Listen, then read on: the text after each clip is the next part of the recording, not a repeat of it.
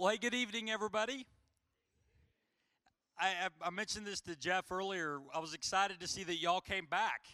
Right? We we began this adventure last Wednesday night, and uh, we didn't run you off yet. So, uh, for many of you, this is your second evening with us in this Tough Questions series. Um, for some of you, this may be your first time here, but uh, whatever your story, however you got here, welcome. We're really uh, looking forward to the time that we have tonight uh, to talk a little more about the issue of Christianity and science. And, and once again, just to place this in a context, um, all spring long, so from now until the beginning of April, we're going to be spending Wednesday nights uh, together here talking about big questions that people have about Christianity. Questions that you may have, questions that people you know may have about Christianity, and we're creating a place here to be equipped with how do we provide answers to those questions for ourselves and for others. And uh, throughout the course of this semester, we're going to be talking about a number of different topics. We'll highlight some of those a little later on tonight, but we're kicking off with a discussion of science and Christianity. And so, um, with me again is Dr. Mike Strauss and Dr. Jeff Harwell, and they were with us last week, and they will help guide us through our discussion again uh, this week. Now, as, as, we get started, I want to just uh, do a couple things. First of all, um, I want to just acknowledge that I'm not right about everything that I think, right? And, and I want to go one step further and say that Mike is not right about everything that he thinks. Yeah, Mike says his, his wife will tell you that. Um, and, and Jeff is not right about everything that he thinks. And you know what? You are not right about everything that you think. And so here's what I want you to do I want you to begin. I want you to turn to the person sitting beside you and say, not you are not right, but I want you to say, I am not right about everything that I think.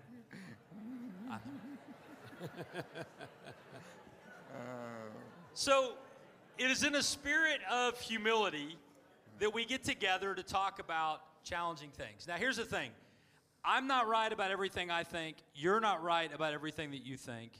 These guys on either side of me are not right about everything they think, but here's what I, we all believe God is right about everything, right?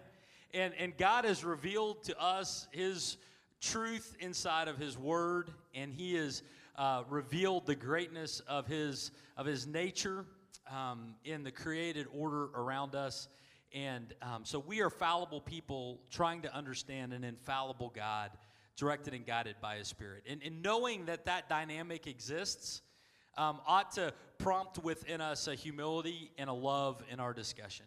Um, you know, at, at, followers of Christ for 2,000 years, um, Jesus said that the hallmark that we should have is, is not that we get the tests right in terms of everything that we think and know and believe, though there is things that God has called us to believe. But he says, They will know that you're my followers by the love that you have for one another.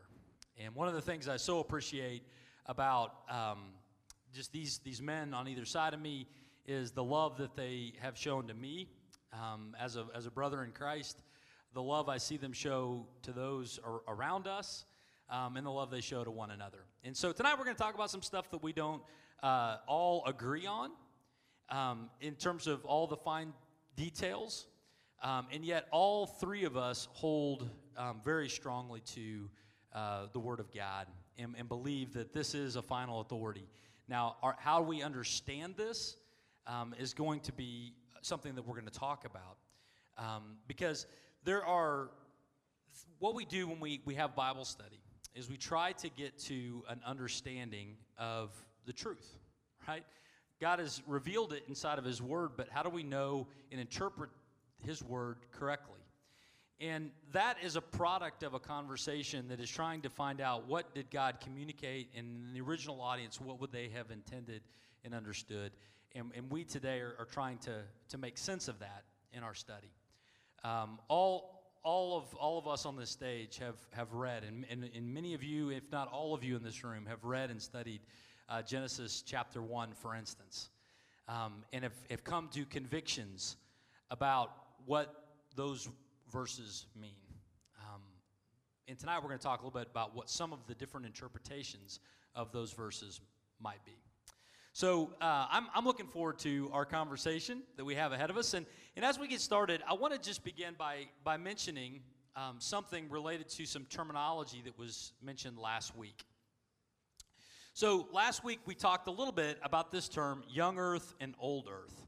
How many of you in this room are familiar with the terms young earth and old earth? Okay, lots, lots of hands. Not everybody's hand, but many hands have gone up.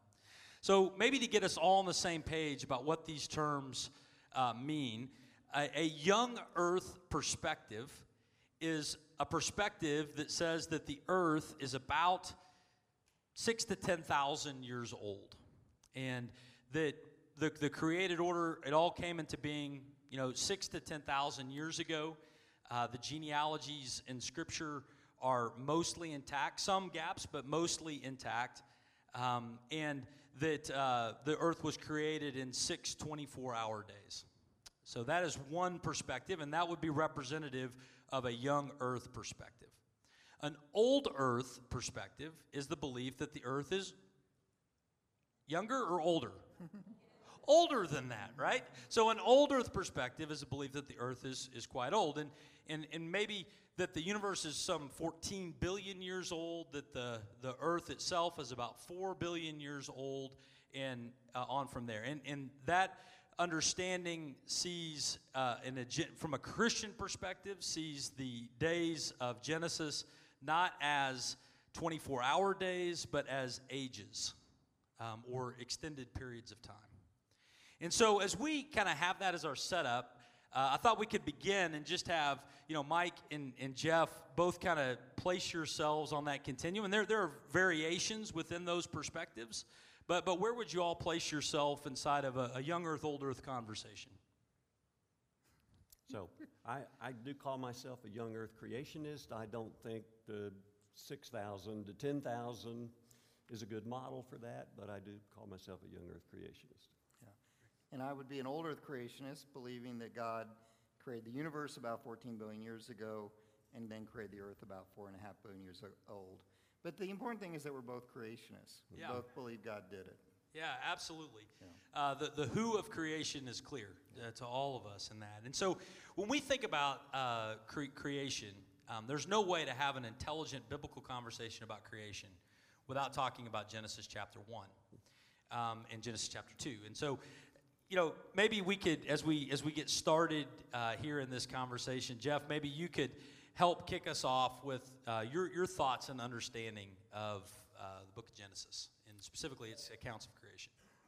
Okay, so uh, if we go to the slide that says "Science and the Big Bang," um, Mike's going to talk more about what the Big Bang is, but um, uh, the basic idea is that, you know, if you stand by a train, the, the sound is a higher frequency it approaches and a lower frequency as it recedes.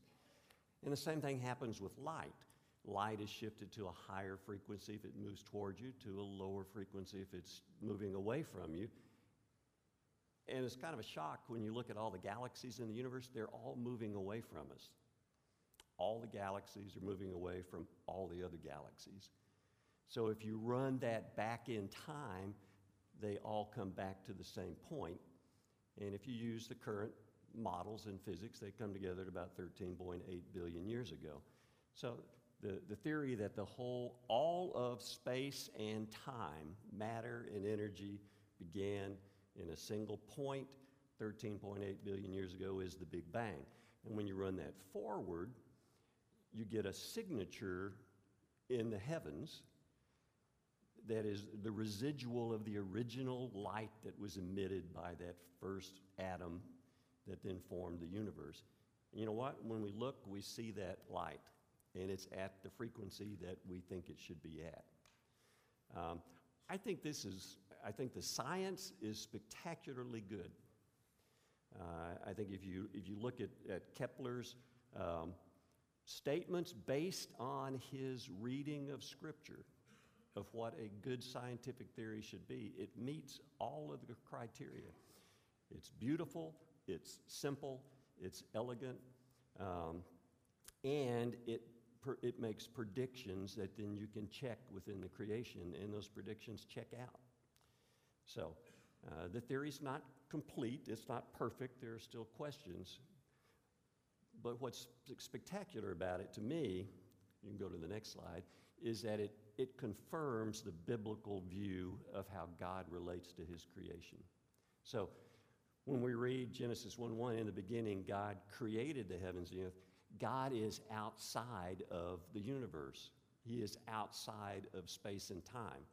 It's a completely different picture of the God of Genesis from all the gods of the nations around.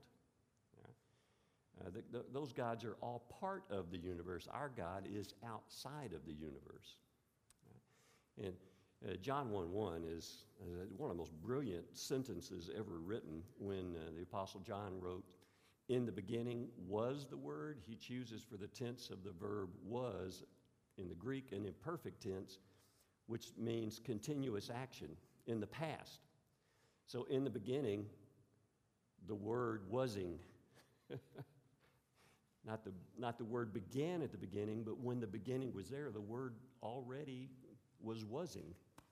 So continuous action before the beginning. You're going to learn stuff tonight. wasing. That's good. it's a new word, so. Uh, Jude 25, before all time.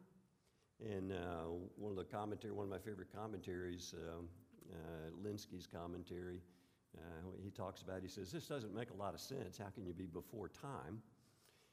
But in a causal sense, if God is outside of time and he makes time, then he's before time because he had to think up the idea of time.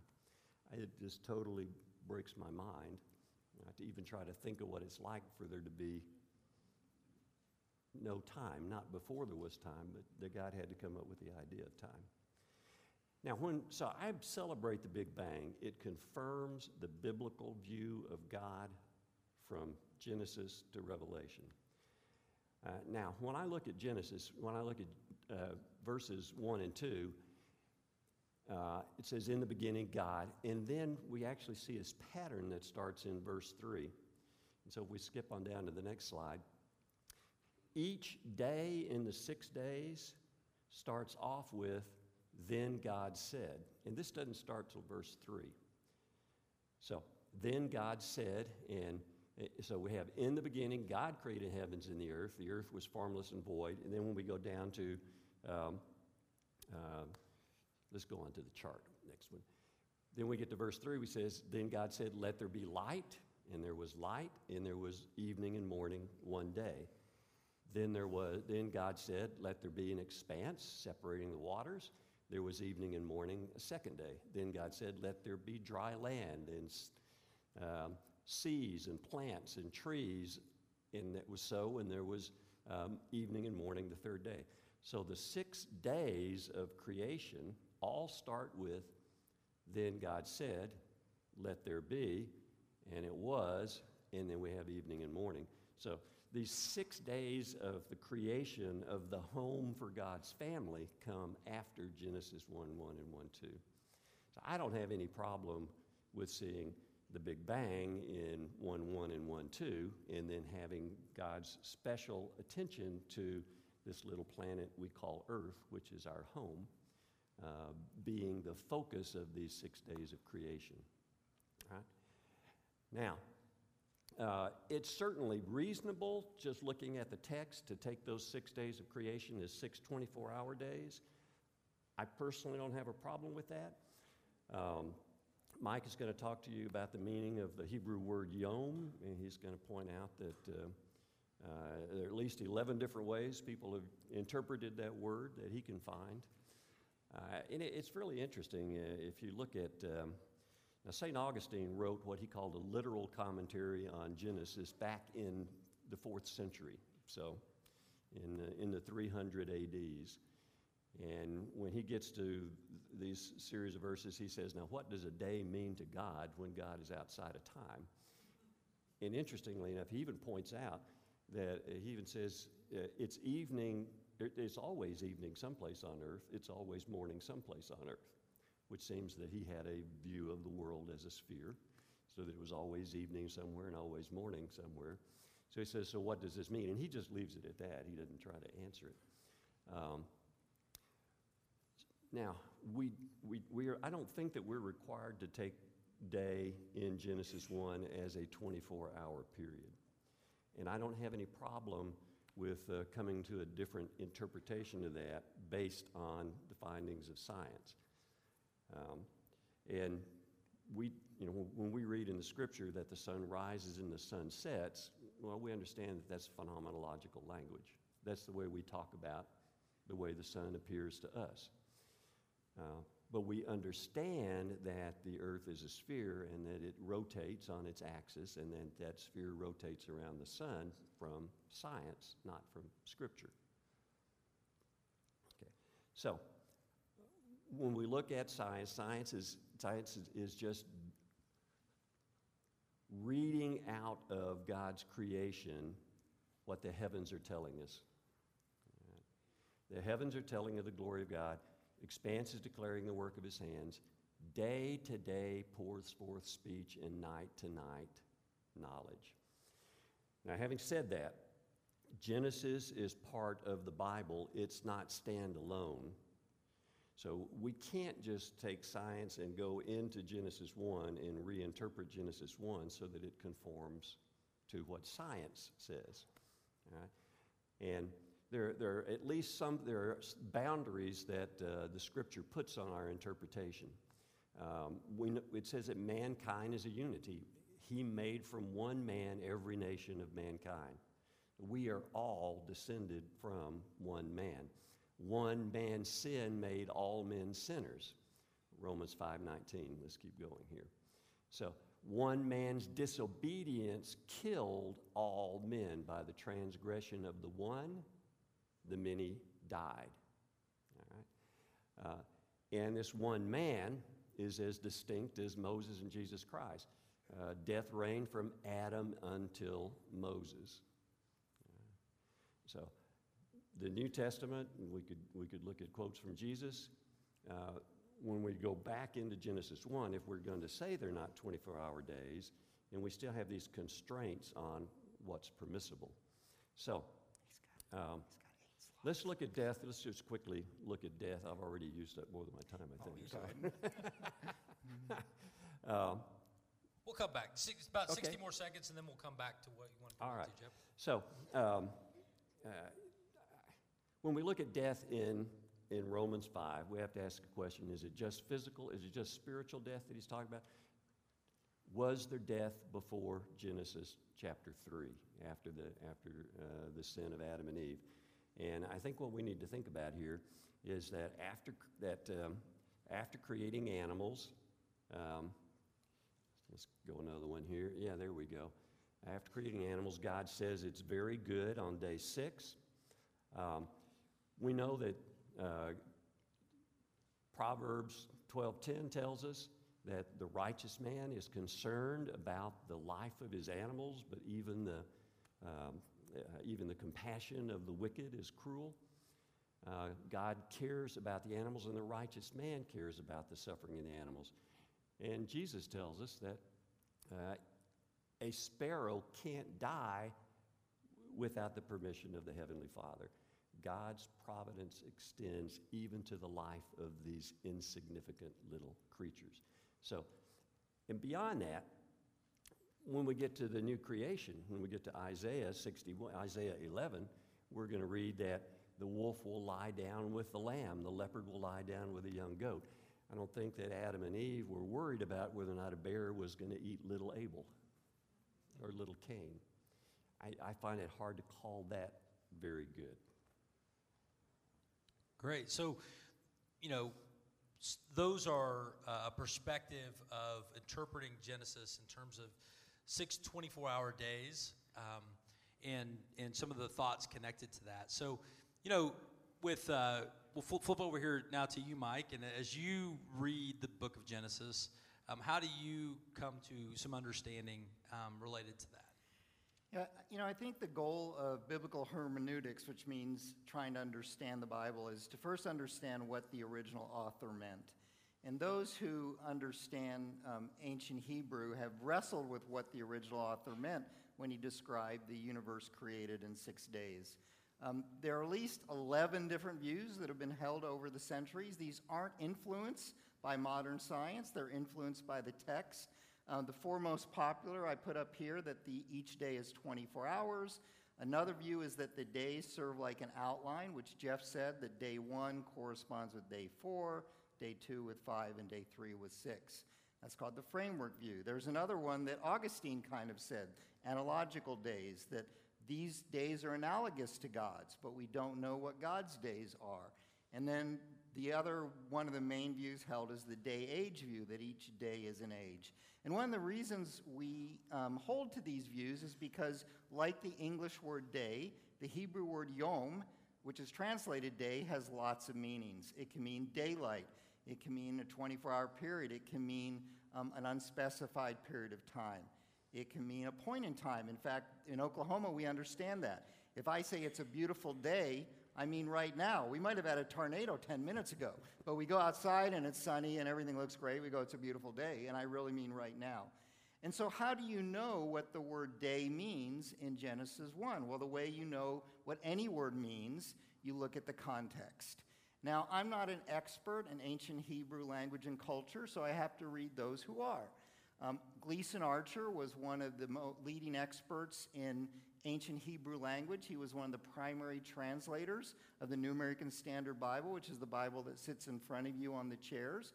And what he said after studying this is on the basis of internal evidence, that means by looking at the text. Um, it is this writer's conviction that Yom in Genesis 1 could not have been intended by the Hebrew author to mean a literal 24 hour day. Now, when you read in English, you go, well, it looks like 24 hours to me, but it wasn't written in English. It was written in ancient Hebrew. Ancient Hebrew has no word that means an age or an epoch or an era. So if Moses wanted to say the universe was created in six epochs, he would use the word yom. We still use the word that way. If I say in George Washington's day, the colonists fought the Revolutionary War, we mean a period of time. So my best understanding of Genesis 1, although I, as Mark said, I could be wrong, is that each day is a period of time. Jeff and I agree with this. Genesis 1 1 is before the day started, it's the creation of the universe. I think Genesis 1 1 takes 9 billion years from the creation of the universe to the earth. And why does we put 9 billion years in one verse? That seems like a waste of uh, you know, a lot of time. It's because the story of the Bible is the story of God's interaction with humans. And until you have the earth, you don't have humans. And then Genesis 1 2 gives us a perspective. And then Genesis, the rest of the story, tells us about the creation of the world, God forming the world for humans. So if you go to Genesis 1 2, it's an important verse. It's a verse often overlooked, but it says, The earth was formless and void, and darkness was over the surface of the deep, and the Spirit of God was moving over the surface of the waters. It tells us that the earth is formless and void, and that the earth is dark, the surface of the deep. It doesn't say the universe is dark. So, what modern science tells us, if we were go, going back to the early Earth four and a half billion years ago, and you were to stand on the surface of the earth where the Spirit of God is, the Spirit of God is over the surface of the waters, the earth would be dark, watery, formless, and void. Void means no life. It'd be dark not because there is no sun and moon and stars, but because the atmosphere is so thick and there's so much interplanetary dust between us and the sun that it would always be dark. I have a friend who is an atheist scientist, and he read Genesis 1 2. And he said, How did the writer of Genesis know what the earth was like four and a half billion years ago? And it caused him to say there must be something special about the Bible. He went on to read the Bible and become a Christian, having never met a Christian. Because the science is right in Genesis 1 2, if and only if you're standing on the surface of the earth. Then, if you look at the six days of creation, on day one, God creates light on the surface of the earth. So the atmosphere begins to thin, and it's like a cloudy day. You can tell that it's day and night, but you can't see the sun and the moon and stars. They're still out there. On day two, God separates the waters above from the waters below.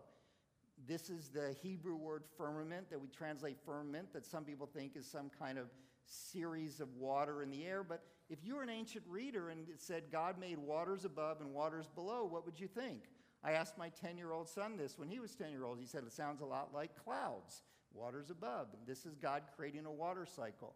Sailhamer is a um, ancient Hebrew scholar. He says the word sky appears to cover this sense. The waters above are clouds. God starts a water cycle. On day three, God creates continents. This is a chart from a book by secular scientists. It's a chart of the history of land on the earth. On the far left side, it says about 0%. That means there's almost no land on the earth. It's all water when the earth was first formed. What does the Bible say? That the Spirit of God is over the surface of the waters.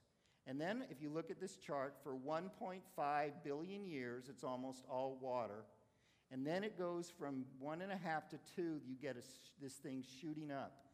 That's when the dry land appears. That's day three. Secular science tells us there's a period from one and a half billion years after the, the earth was formed to two billion years after it was formed when dry land appeared, just like Genesis says on day three. On day four, the atmosphere finally clears up and you can see the sun and the moon and the stars. It's not that they were created on day four. In fact, the Hebrew word is that they had been made. It's like a past tense. God made them in the past, and now you can see them. In fact, Bible scholars say this. Um, Scofield says that on day four, when you see the sun and moon stars, that the word is used that is meant made appear or made visible. He says the sun and the moon were created in the beginning. What does it mean that God created the heavens and the earth in the beginning? So this always bugged me. How do you get light on day one when you don't have the sun and the moon and stars till day four? It's because the light appears on day one. You can't yet see the sun and moon and stars. And on day four, the atmosphere clears so you can see them. Day five, God creates birds and sea mammals. I won't go into all the details. Day six, God creates certain land mammals. There are very specific Hebrew words that are used that primarily refer to the land mammals that humans interact with. And then finally, God creates humans, who I agree with Jeff, these are unique creatures. Unlike any others, we have a spiritual life. So the amazing thing to me is if you take Genesis 1 2 seriously and say the story is not told from God's perspective outside the universe looking in, but from the Spirit of God's perspective on the surface of the earth, and it's told as you watch the earth being developed, that these six days of creation are exactly what modern science would say appears in these six periods of time, where each day can be millions or billions of years. The order is so perfect that I know of people who have come to Christ because they believe science. They believe a four and a half billion year old earth, and they look at the order and say, How could someone get it right if this book isn't divinely inspired? And so I think that this day age view not only fits what the original writer was discussing, but fits what we know for modern science. So, Mike, when you when you think about you know that you just walked through your understanding of Genesis in one, ten minutes, right? Really, really, really, yeah, you did. So, um, but you, you also are a scientist. So you're you're a Christ follower. You look at to Genesis one to find answers related to creation, um, but you also are a scientist. So maybe share with us a little bit about just you know your, your, your thoughts on the science behind what we just talked about. Yeah, I mean Jeff said it so well. Some things about the Big Bang. In, in the church, sometimes we think that the Big Bang is somehow a theory that was developed by science to remove God from the picture. I've heard people call the Big Bang an atheistic theory. Um, but it's really quite different. There's a misunderstanding. So, um, what, this is what the Big Bang says that the universe began about 14 billion years ago, that everything came into existence space, time, matter, and energy, and that the universe has been expanding and cooling since. It started out really hot. Again, there's confusion about this word Big Bang. I said this last week. Sometimes it's referred to as this very origin of the universe when science doesn't really tell us what happens. Sometimes it refers to about a trillionth of a second after the origin, when science does have a good idea of what happened. So when scientists, when you hear scientists say that um, they are questioning the Big Bang, they're not questioning the 14 billion year old history of the universe. They're questioning that very first moment. Um, scientists don't like the Big Bang. Um, Arthur Eddington, when it was first proposed in 1930, said philosophically the notion of the beginning of the present order of nature is repugnant. I should like to find a genuine loophole. Scientists think the Big Bang's a dirty word because it means the universe might have a beginning, and whether that beginning was 14 billion years ago or 6,000 years ago, if it had a beginning, it points to a beginner. Um, so scientists have accepted this theory, this idea, this hypothesis, not because it's atheistic, but they've accepted it despite the philosophical implications. And the reason is because the evidence is so overwhelming. Um, there's three pieces of evidence for the Big Bang that I can't go into the math because I don't want to put you to sleep. But the universe is expanding. Everybody says it's getting larger. It's very clear by watching it. If it's expanding, it must have started to expand. We can measure the amount of the lightest elements in the periodic table, hydrogen and helium, and the Big Bang predicts how much of those we should see in the universe. And our theory matches what we see to one part in 10,000. It's a remarkable, you know, the fifth decimal place is right. And then the temperature of the universe. The universe started out really hot and it's been cooling ever since. And we should be able to measure that cooling, and we do. We measure exactly what we would expect from a Big Bang. And it's because of these ideas that scientists reluctantly accept this. Not because it leads them away from God, not because it points away from God, because it points to a beginner. So not only do scientists observe these things, but there's lots of theoretical ideas. And by theory, I mean proven mathematical ideas that point to a beginning as well. Arth, um, Robert Jastrow, who's an agnostic scientist, wrote this about the Big Bang and its theistic implications back in the 1970s. He wrote, For the scientist who has lived by his faith in the power of reason, the story ends like a bad dream. He scaled the mountains of ignorance. He's about to conquer the highest peak, and as he pulls himself over the rock, he's greeted by a band of theologians who've been sitting there for centuries. If the agnostic scientist recognizes that this is a theory that the theologians have been sitting and explaining for centuries, why does the church not recognize that? I don't know the answer, but I think we should. Um, scientists don't like the Big Bang. If you read popular science books, these books, A Brief History of Time by Stephen Hawking, The Grand Design by Hawking and Mlodinow, A Universe from Nothing by Larry Krauss, these are all atheist scientists who are trying to get out of the Big Bang because it points to beginner, are trying to explain the beginning without a creator. In fact, part of A Brief History of Time says, Why do we need a creator? He's trying to find a way out. Scientists don't like this. Christians don't like it either. I think scientists and Christians think the Big Bang is a dirty word. And, and what I often hear is Christians will say, Well, no one was there. So how do we know what happens? Well, the Spirit of God was there and He told us what happened. But beyond that, we actually observe the past. Do you know when you look at Saturn?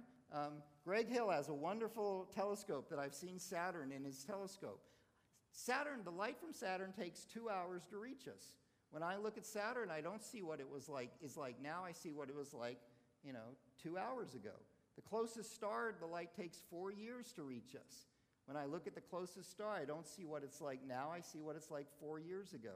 I don't have to guess what the past was like. I see it in my telescope. We see galaxies that are 13 billion years old. It's taken 13 billion years for the light to reach us. We don't have to guess what happened in the past. We see it in our telescopes.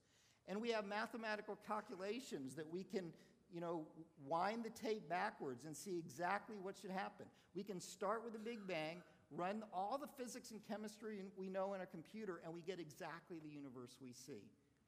Um, there are unanswered questions. I mean, we're trying to understand what happened 14 billion years ago, and we have it almost all figured out except for the first trillionth of a second. Isn't that remarkable? And yeah, there are things we don't understand about the first trillionth of a second. And that's why I still have a job, because I still have a you know, ability to look at that.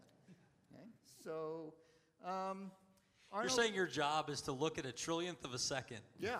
14 billion years ago. Yeah, so actually, I work at the CERN Large Hadron Collider, and when we smash particles together, we create the energy density, the conditions that existed a trillionth of a second after the Big Bang. So we can actually study what happened at that point. It's really cool. Yeah, you can come see it. You know, That'd go to, great. go to Switzerland. All right. So I'm anyway, in on that trip. Ar- Arno Penzias, who discovered the cosmic microwave background radiation, the residual heat from the Big Bang, and won a Nobel Prize, wrote this about the Big Bang. The best, best data we have are exactly what I would have predicted had I nothing to go on but the five books of Moses, the Psalms, the Bible as a whole. I often tell, you know, my friends like Jeff who are young earth creationists and those who even are more strongly young earth creationists, if I can use that term, who believe the earth is 6,000 years old, whether or not you believe in the Big Bang, you should have it in your toolbox. Your non believing friends already believe in the Big Bang. They just don't know it's one of the best evidences for God ever imagined. And you can use that to draw them to Christ. So, in my opinion, the Big Bang is the best objective evidence for the existence of God other than the resurrection of Jesus. If you had told a scientist 100 years ago that we would have definitive proof that the universe had a beginning, they would have laughed at you. But that's right where we're at. And again, whether you believe it's biblical or not, you need to understand that this theory points to God. And therefore, you can use it when you're talking to friends who think that there's no evidence for God. Next week, we're going to talk about evidence for God. And one of the things I'm going to say is the universe had a beginning. It means, as Jeff said, the beginner has to be outside the universe. And it points to the God of the Bible who exists outside of the universe but interacts with this universe. It's wonderful evidence for God. So, Jeff, you know, you, you also are, are not uh, just a, you know, uh, somebody who reads Genesis, but you're also a scientist and you're wrestling with some of the same things that, that Mike has, has shared. And so maybe share with us some, some other thoughts that you have uh, concerning the science um, and how it connects to your understanding of Genesis. Okay, so Sorry, I couldn't quite hear you. thank you, Siri. Thank you, Siri. That's great. We didn't program any time for Siri, so. she didn't get her period. All right. Um, so as I said earlier, I, I, I don't feel like I need to struggle with the science of the Big Bang and fitting it into Genesis. I think it fits in easily and normally within the normal reading that any of us would have of the, you know, the first three verses of Genesis. Um, where I have a problem with uh, a four, four and a half billion year old Earth is in the, is in the issue of animal death um, and the origin of, of uh, uh, the origin of mankind. Uh, and the scripture is quite clear that man has a special beginning, he has a special relationship with God. Uh, though we are animals, we are also different from all the other animals. Um, so I am, I am stuck with the question of what I do uh, with some of the geological evidence, for the example, the paleontology. paleontology. Um, and I, am not going to give you anything that I think is a comprehensive answer. Um, I think the answer is potentially found in some direction that these things point you in. And one is the, the issue of apparent age. So, um, uh, you know, if God creates a distant galaxy, He is not constrained by the physics to wait for the light to reach us. He can make that galaxy with the light already here. If you think of the trees in the garden, did those trees have tree rings? Well, they had to have tree rings, or they wouldn't have the, the structural integrity that is given by the structure of a tree. So, was God being, would God have been deceptive to have put tree rings on the trees in the garden? I don't think so. They're, he just made trees like Adam and Eve would then see for the rest of their lives. Um, I think the, the, the, the, wedding that Jesus, the wine that Jesus made at the, the wedding in Cana is a, is a good illustration of this problem of apparent age. Um, you remember uh, Jesus had the, um, the servants there at the wedding fill containers with water that they drew, and then he said, Take some of it to the master of the, of the feast, to the wedding feast. And when he, when he tasted it, he said, he had to call the bridegroom over. The wine was so spectacularly good, he said, uh, anyone else would wait until uh, the guests have had uh, lots to drink, and then he'd bring out the poor wine. You brought out the best wine at the last. And so I, you know, I, if as a chemist I were to analyze that wine on my GC mass spec, I would find fermentation products, I would find hydrolysis products, I would find mineral compositions that I suspect would have been representative of the soil and the weather um, in, in uh, Galilee uh, for that vintage of wine that Jesus produced. It would appear to be old. Same way for the bread that Jesus provided for the 5,000. He made that bread from nothing. he took those five loaves and fishes, and then he just kept producing more bread. right? But if I analyze that bread on my GC mass spec, I suspect it looked like it, uh, it was made from wheat that had grown, had been under the sun, had minerals, had rain. Uh, it, would, it would look like it had a history, even though its only history was that it had come from Jesus' hand. So, uh, these are elements that I think we need to incorporate into trying to explain the scientific data that we get when we look at the earth. Um, Genesis also tells us that something happened after the fall. God said to Adam, Cursed is the ground because of you. Henceforth it will bring forth uh, weeds and thorns. Um, and uh, Paul tells us in Romans 8 that the creation, that at the revealing of uh, the church in our glorified bodies uh, after our resurrection, that the, that the creation will be set free from its slavery to corruption. Now, uh, Paul doesn't tell us what slavery to corruption means, but it gives me pause in taking uh, the laws of physics as they are today and extrapolating them back. So, um, and, uh, you know, scientists acknowledge that they don't have answers to every question that they're asking. Um, just as an example, um, uh, we now believe that 95% of the, the universe is made up of something that we're calling dark matter and dark energy. Uh, it doesn't interact with light, it doesn't interact with the electromagnetic radiation, even though it warps space time. Uh, so, as a result, galaxies seem to spin a lot faster than they ought to spin if all of the matter in the galaxy was made up of visible matter like we see around us. So, what is this dark matter? What is this dark energy? It's, it's a situation where there's ongoing investigations. Once we understand that, we may have a little bit different answer. Um, when we run our equations backwards, you have to you have two things that you have to have in your equations, even when your equations are correct. One of them is your starting point, and another one is the constants in the equation that tells you what the next step back in time looks like. And if we, we get one answer if we assume those constants never change, but if they were different in the past or if they were changing, then we would get a different answer.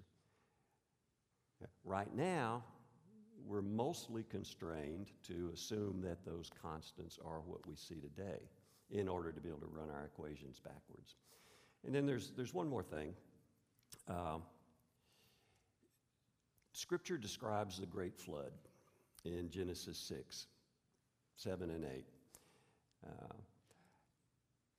and it describes a catastrophic destruction of the earth that existed at that time. Uh, the fountains of the great deep were burst open, the floodgates of the sky were opened.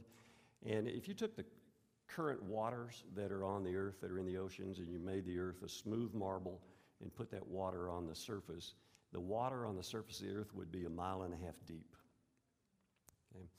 So, uh, Psalm 104 tells us that, that God made the, let me say it here, the waters were standing above the mountains, the mountains rose, the valleys sank to the place which you established for them, so that these waters will not return to cover the earth. Uh, so, the, uh, my understanding of this is that the great deeps of the ocean, six and seven miles deep, are there in order for God to have a place to put the water with which He destroyed the earth that existed uh, at the time of Noah. So these are catastrophic events in which God intervened in the history of the earth in a supernatural way. And another thing you, you find when you try to run your equations forward or backwards, if you go across a discontinuity and you don't know what happened at this that discontinuity, things change on the other side of it. So we're making certain assumptions when we run our equations backwards or when we try to explain everything that we see in the current earth on the basis of what we see today. So um, now I was also asked to address is, is there any scientific proof for a young earth? I don't think that there is. Um, I'm not aware of any scientific evidence that establishes that the Earth is uh, tens of thousands of years old. Now, I think that there's some hints that it might be. Uh, one of the hints is that we know that the uh, orbits of uh, short-term comets, uh, they will have all have decayed into the sun within a couple of million years. Now, the hypothesis explaining why we still have short-term comets is something called the Oort cloud and it's outside of the orbit of uh, Pluto. Uh, and there's, there are comets in storage there that are periodically dislodged and they begin to orbit the Earth, and that's the reason we still have comets. Um, if you look at the rings of Saturn, they are falling into the, in, back into Saturn 10,000 tons a minute. Uh, they will all be gone in 100,000 years. So the fact that we can see the rings of Saturn is either an incredible accident of history or they're just not that old. Um, so I don't think any of these things are proof because there are scientific explanations for how they could have originated uh, within the last uh, couple of million years or the last couple of hundred thousand years. But they are a hint that the solar system may be a yacht, lot younger than four and a half billion years. Thank you for that. Uh, Now, I, want to ask a couple of questions, and we're going to have an opportunity for, for you to ask questions as well. And, and on your handout that you got on the way in, there's an opportunity to text in some questions. Brian's compiling those, and we'll have a chance to answer some of those. But I, I want to ask a couple of questions that I have. Um, and so, you know, my first question I want to ask the Mike, and really it has to do with the issue of death. So if you have a very old Earth, and even life on the earth being very old. Um, that sure sounds like things died. Either that or there were some really old dogs, right? Um, and, and that gets into some of what Jeff was, was bringing up too. So, and, and yet I, I, see in Scripture, as Jeff has, has brought to our attention in, in Romans 5 and, and even in, in Genesis chapter 3, with the fall, that death enters into that equation. So, how do you wrestle with the issue of death in Genesis and Romans 5 and an old earth? Yeah. Um, that's a great question. We've talked about this. I'll, I'll answer it. But I'm going to go off script for one minute first. Isn't this great? Right? I mean, we have, this is what I, one of the things I love about true Christianity. As we talked about last week, there are essential things. We all agree that Christ is God incarnate, that salvation comes through grace by faith, that there's a resurrection. And yet we can dialogue about this, and we both agree the Bible's 100% correct and it's wrestling with what it means, whether it's, you know, Psalm 104, Romans 8, which Jeff discussed. I mean, I've wrestled with these passages and I have what I think are good answers, but the fact that we can discuss this, that we can love God with our mind, it's just awesome. So I had to say that. All right, so now, now to the question, right? So here's what I believe I believe that the Bible teaches that the death that came through the fall was the physical death, was, was the spiritual death of humans not the physical death of plants and animals. And I think actually that's consistent with what the Bible says. I don't think physical death of animals is a moral issue. I've killed spiders in my house and rodents in my yard, and I don't think it's a moral issue. I don't think a lion, you know, wrestles with the humane way to kill the antelope because it needs to eat. Um, and I think here's some biblical things that to me say that the death that came through the fall was not physical death of, of humans or plants and animals, but spiritual death. Um, God told Adam, the day you eat of the fruit, you will die. And every Bible scholar says that means when you eat of it. Well, did Adam die physically? No. And doesn't God always keep his promise? Yes. So, how did die, Adam die? The day he ate the fruit. He died spiritually, I think. I've done a systematic study of the life and death that came through the fall and salvation, particularly in the New Testament. And over and over again, what God is talking about when he talks about life and death and salvation doesn't deal with physical life. The most famous verse in the Bible, for God so loved the world that he gave his only son, that whoever believes in him shall not perish, but have eternal life. Well, we'll perish physically. It must not mean that. So it must be spiritual life. If anyone keeps my word, he shall never see death.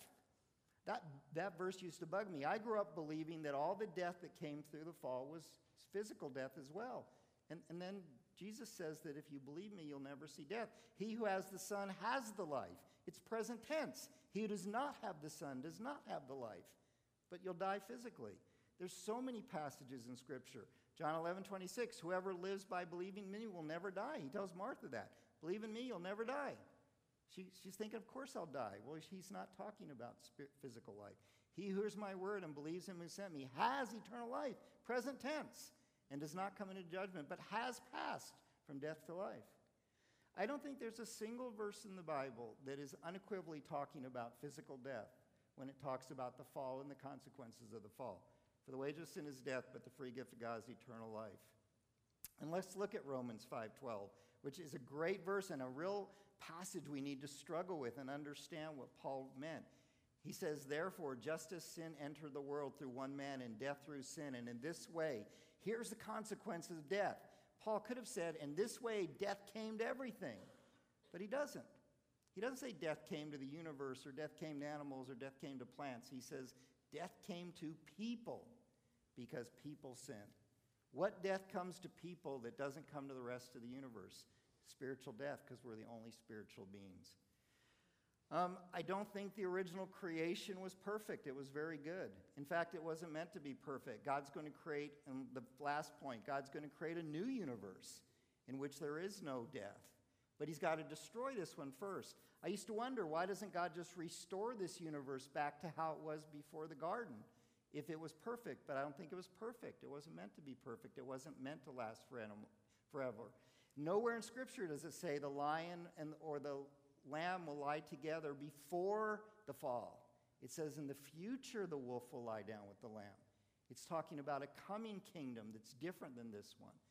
Um, I think this is a very good creation because I think it accomplishes God's purpose.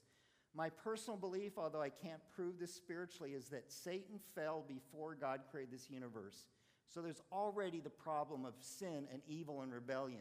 And God's purpose in this universe is to defeat sin and evil and rebellion once and for all. He starts out with a very good garden and, and spiritual beings. In Genesis 3, we already have death because the third chapter of the Bible, we have sin and evil. And for the whole Bible, that problem exists until the second to the last chapter, Revelation 20, when Satan is cast in the lake of fire. The whole thing is Satan in the garden, Satan cast in the lake of fire. I believe Satan had fallen. This universe was never meant to be perfect, it was meant to defeat the problem of evil. And in doing so, we play a huge role as spiritual moral beings. But it wasn't then a perfect universe with no death before the fall, no physical death. Um, there was physical death, I think. That was part of God's plan. Okay, so that's a question that I have related to an, an old earth perspective, and, and you've shared uh, a response to that, Mike. Um, I, I, have a question now uh, for, for, you, Jeff, from, from your, your perspective. And so this, this question really revolves around um, the appearance of age. And, and, you referenced it when you said, um, does, does appearance of age mean deception or sleight of hand by God in some way? And when we, just, just for clarity's sake for all of us, when we say appearance of age, that means that when God created the first pig or the first you know, giraffe and placed them on the earth, they weren't necessarily an embryo but they were a full being. So they, they, were, they were created with the appearance of age, as we understand it. Adam was not created as an embryo, he was created as a man, um, those kinds of things. And, and when I wrestle through that, that idea, that makes good sense to me. But what about um, an argument that might come something like this? What about things not created with the appearance of just age, but with the appearance of some kind of a history?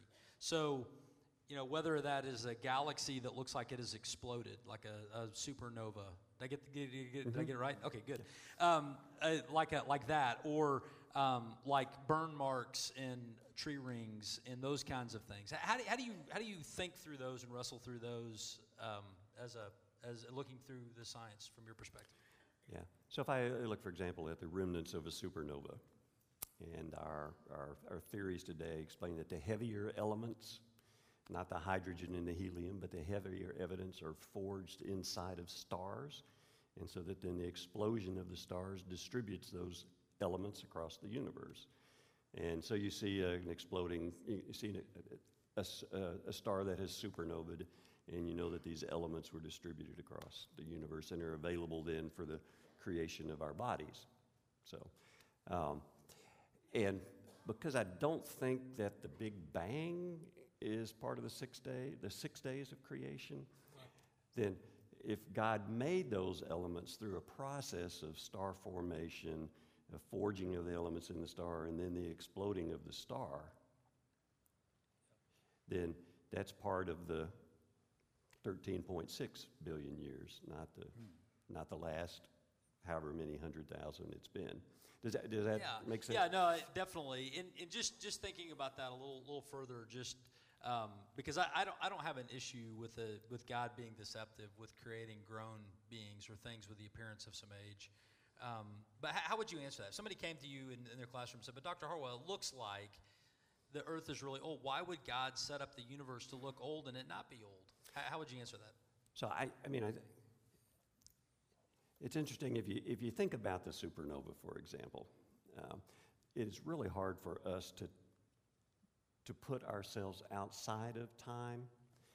So because God is outside of time when he looks at the 13.8 billion year old universe, uh, every point in that space time is now to God. It, there's not a past, a present, and a future. It's all now to God. So if you take the 13.8 billion year old history of space time, including the process by which the heavier elements are made, they're still made by that process. And then, whether it's 100,000 years ago or four and a half billion years ago, God then at this point in space time says, okay, this is where I'm going to put my family's home. Then all of that history is history to us, but it's, it's not history to God. From God's perspective, there's no time gap between Genesis 1 2 and, or Genesis 1 1 and Genesis 1 2. Uh, it's all now to Him, and it's just incomprehensible. But that's the God that we find in the Bible. That's the God that has been delivered to us by modern physics. So all of space time is external to him. It's all now as far as he's concerned. Yeah, and, and you know, the, the, the other thing we could add to that even is just that, that God doesn't owe us another explanation. You know, if God chooses to create grown beings instead of infant beings um, out of, in His providence, He can do that. My favorite question is Did Adam and Eve have a belly buttons? So, answer for us definitively, Dr. Harwell, from your deep scientific study, how, what that look like. I actually had a friend that didn't have a belly button because of another medical procedure, and it was really fun to go swimming. So, yeah. You heard it in church. Well, we we have uh, covered some ground here tonight um, in in a great way, and so I I've been listening to y'all, and I've not been looking at these cards. So I'm gonna I'm gonna go by faith that this top question is the best question to ask, and I'm gonna read it, and we'll we'll direct and see where we go. So this this question says, I read an article that suggested that cosmic inflation occurred before the Big Bang, and this removed the need for a beginning. Can you explain this? Yeah, yeah. So again, this is what I mean by this double definition of the Big Bang. This thing called some people define the Big Bang as about a trillionth of a second after the origin, and so they say the Big Bang wasn't the beginning. And cosmic inflation is something that occurred before that first trillionth.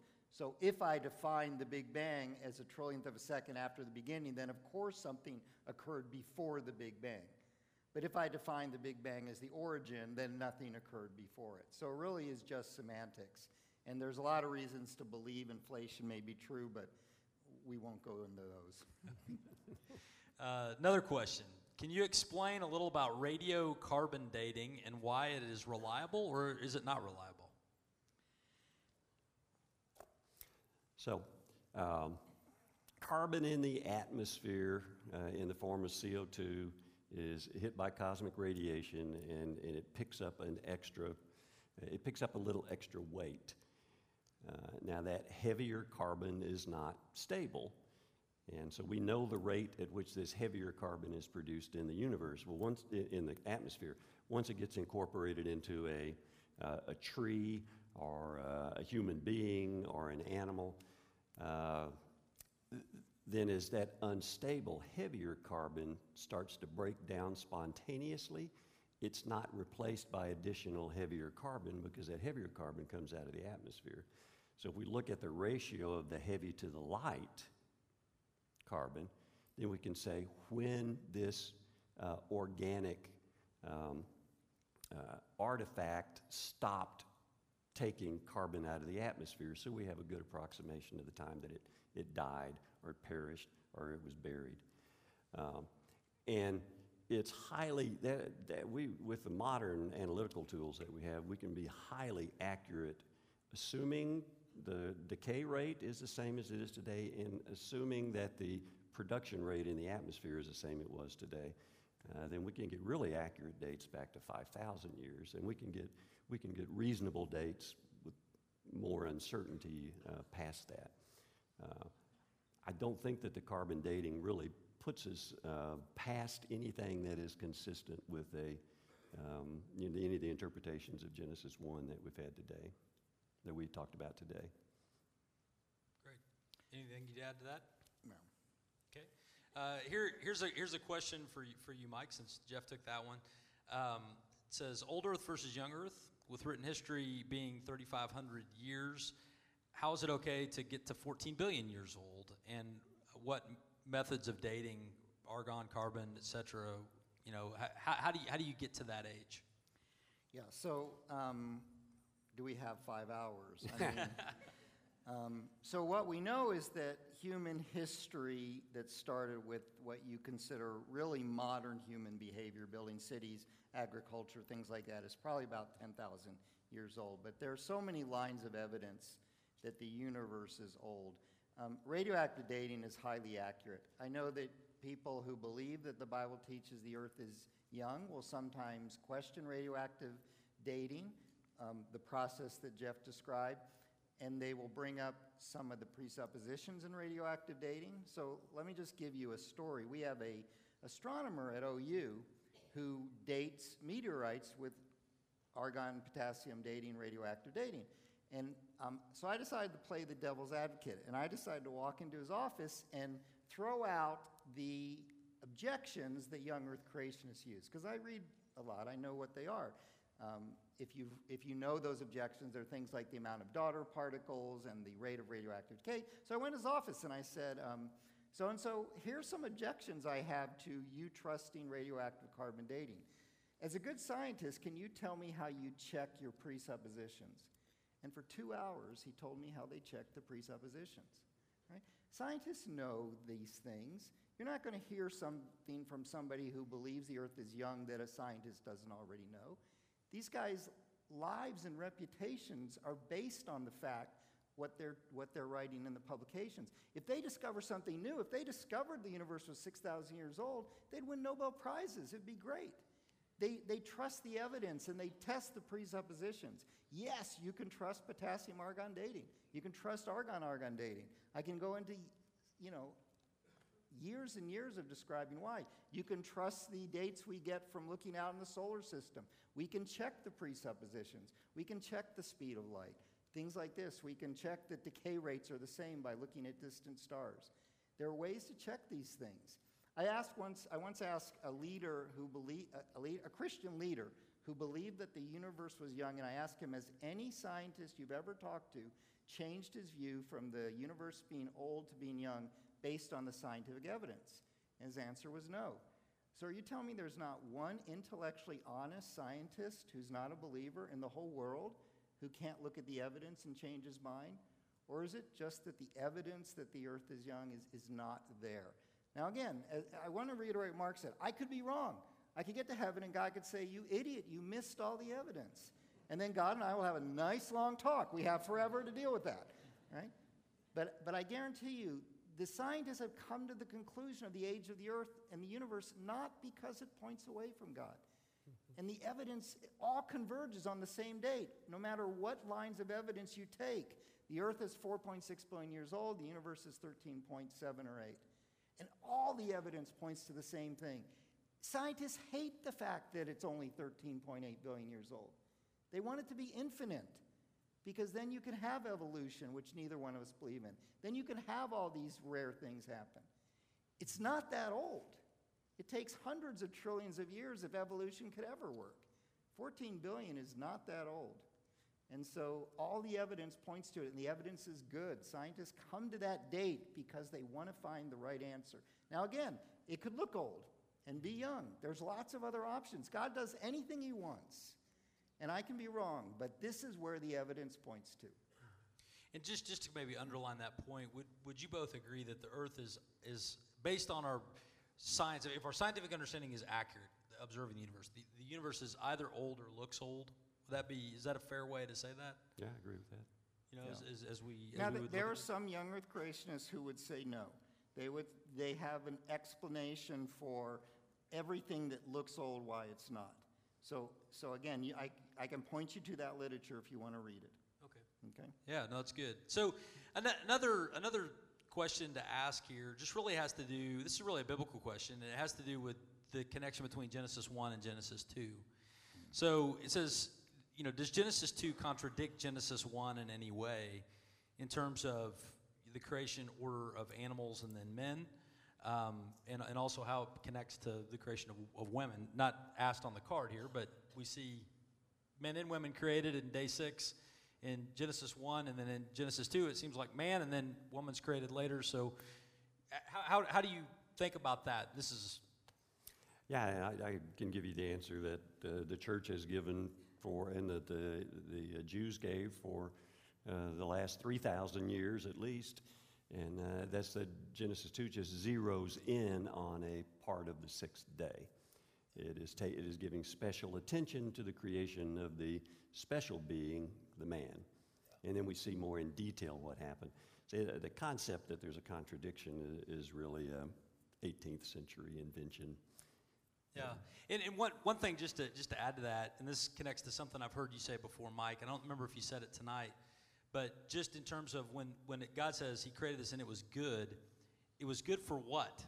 It- based on, on your understanding, and, and even seeing that emphasis into chapter 2 of the creation of Adam and Eve, h- how, how would you see it's good for what? How would you Well, answer for that? God's purposes, what those may be. Yeah. And, and again, I think, you know, that some people say, well, God creates the animals after man in Genesis 2, but he doesn't. He brings the animals to um, Adam, and then the verb again is a past tense, that he had made them. So it's really, you're right, it's a modern idea that there's a contradiction. It's really not there. So you're looking for the contradiction Yeah. is the reason you apparently Yeah. find one. So Well, and, and it's interesting. We get we get more data on the creation of humanity and on the creation of the genders, male and female, Yeah. than you do about anything else in creation. And I think that shows an emphasis, right? I mean, it's the, well, it's an important emphasis too. It, it, it points out that the man and the woman are equals. yeah, both They- given the task. They're, they're, they are the same. They rule together, but there's a and there's a relationship, and they need each other. Yeah, And that's that's unique in uh, that's also unique in uh, ancient literature. yeah. Every every couple I do premarital counseling with right now, we we start in Genesis one. We read it, and then we go to Genesis 2, and then we go to Genesis 3, and then I promise them that we're not read every chapter before we get out of that first session. Um, but, but it's because it's so foundational, It's in your understanding of the universe. founda- and foundational to our understanding of marriage and family. Yeah, yeah, so so critical. So thankful that it's there. Yeah. Uh, do one last question here. If Joshua commanded the sun to stand still, wouldn't this mean that the earth fell off its axis? So, Yeah. I, I, I, I, I, can, you go ahead. Okay, so, um, if the, it- so we don't know what mechanism God used by which to make, by, by, by, uh, what mechanism God used to make the sun stand still in the sky. Uh, he had plenty of options, including just deciding to modify the laws of physics for that short period of time. So, um, when God intervenes supernaturally in an event, um, I, I, I don't know how he makes all the details work, but I assume that it's no problem for him. Right. How did the Red Sea part? Right. That's It's right. another question similar.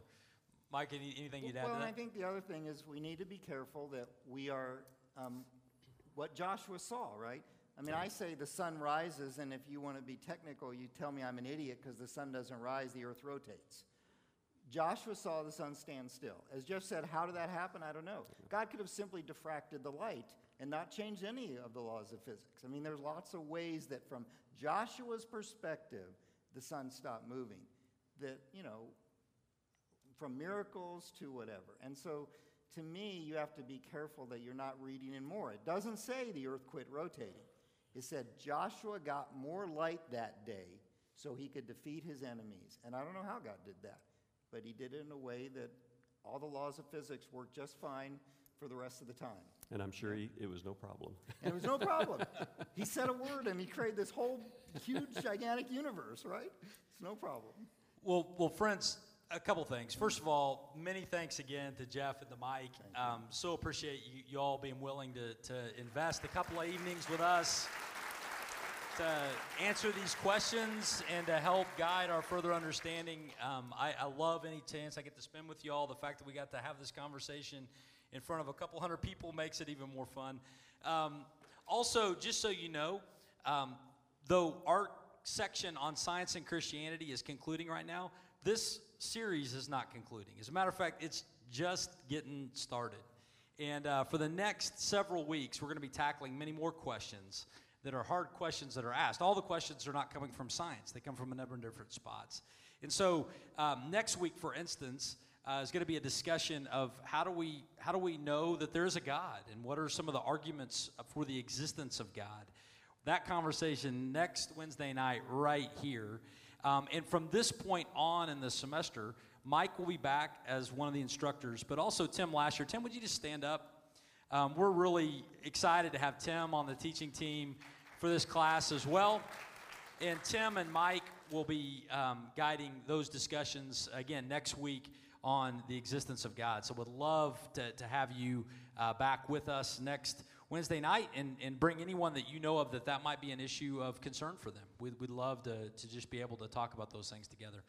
Um, also, just so you know, as we had last week on this table right down here, Marcy can wave at us. Marcy still got her coat on. It's cold outside. um, but uh, down here, we, we have a table. We have a, a couple of different resources there for you. The first resource that you'll see down there is a book called I'm Glad You Asked. Uh, it is a book that answers tough questions in um, common language. And it's, it's a very helpful book. I've read it, I would recommend it. Um, $10 for that book down low. And then we also have uh, a book that Mike wrote that details some of what he has shared about um, creation and how it points to a creator, a book called Creator Revealed. Um, great, great book that's available for sale down there as well. So, anyway, just wanted you to know that, that we, are, we are for you and we want to have resources available for you to go deeper and to grow in your relationship with God as you follow Christ. And it's a privilege for all of us to do that together. Uh, friends, thanks so much. I'm going to pray. When I say amen, um, we would love to just hang out and talk more. And so Mike and Jeff are going to be out in the gathering hall. Um, I'll be out there as well, and we'd invite you to come out there and join us. We're going to have a worship practice going on in here, so it's going to get noisy. So let's go out there and we can talk more uh, after we pray. So let's pray. Father God, thank you so much for just the opportunity to be together with friends tonight and to look at uh, just the, the truth uh, that you have revealed in your word about creation and how it points to you as our loving creator God.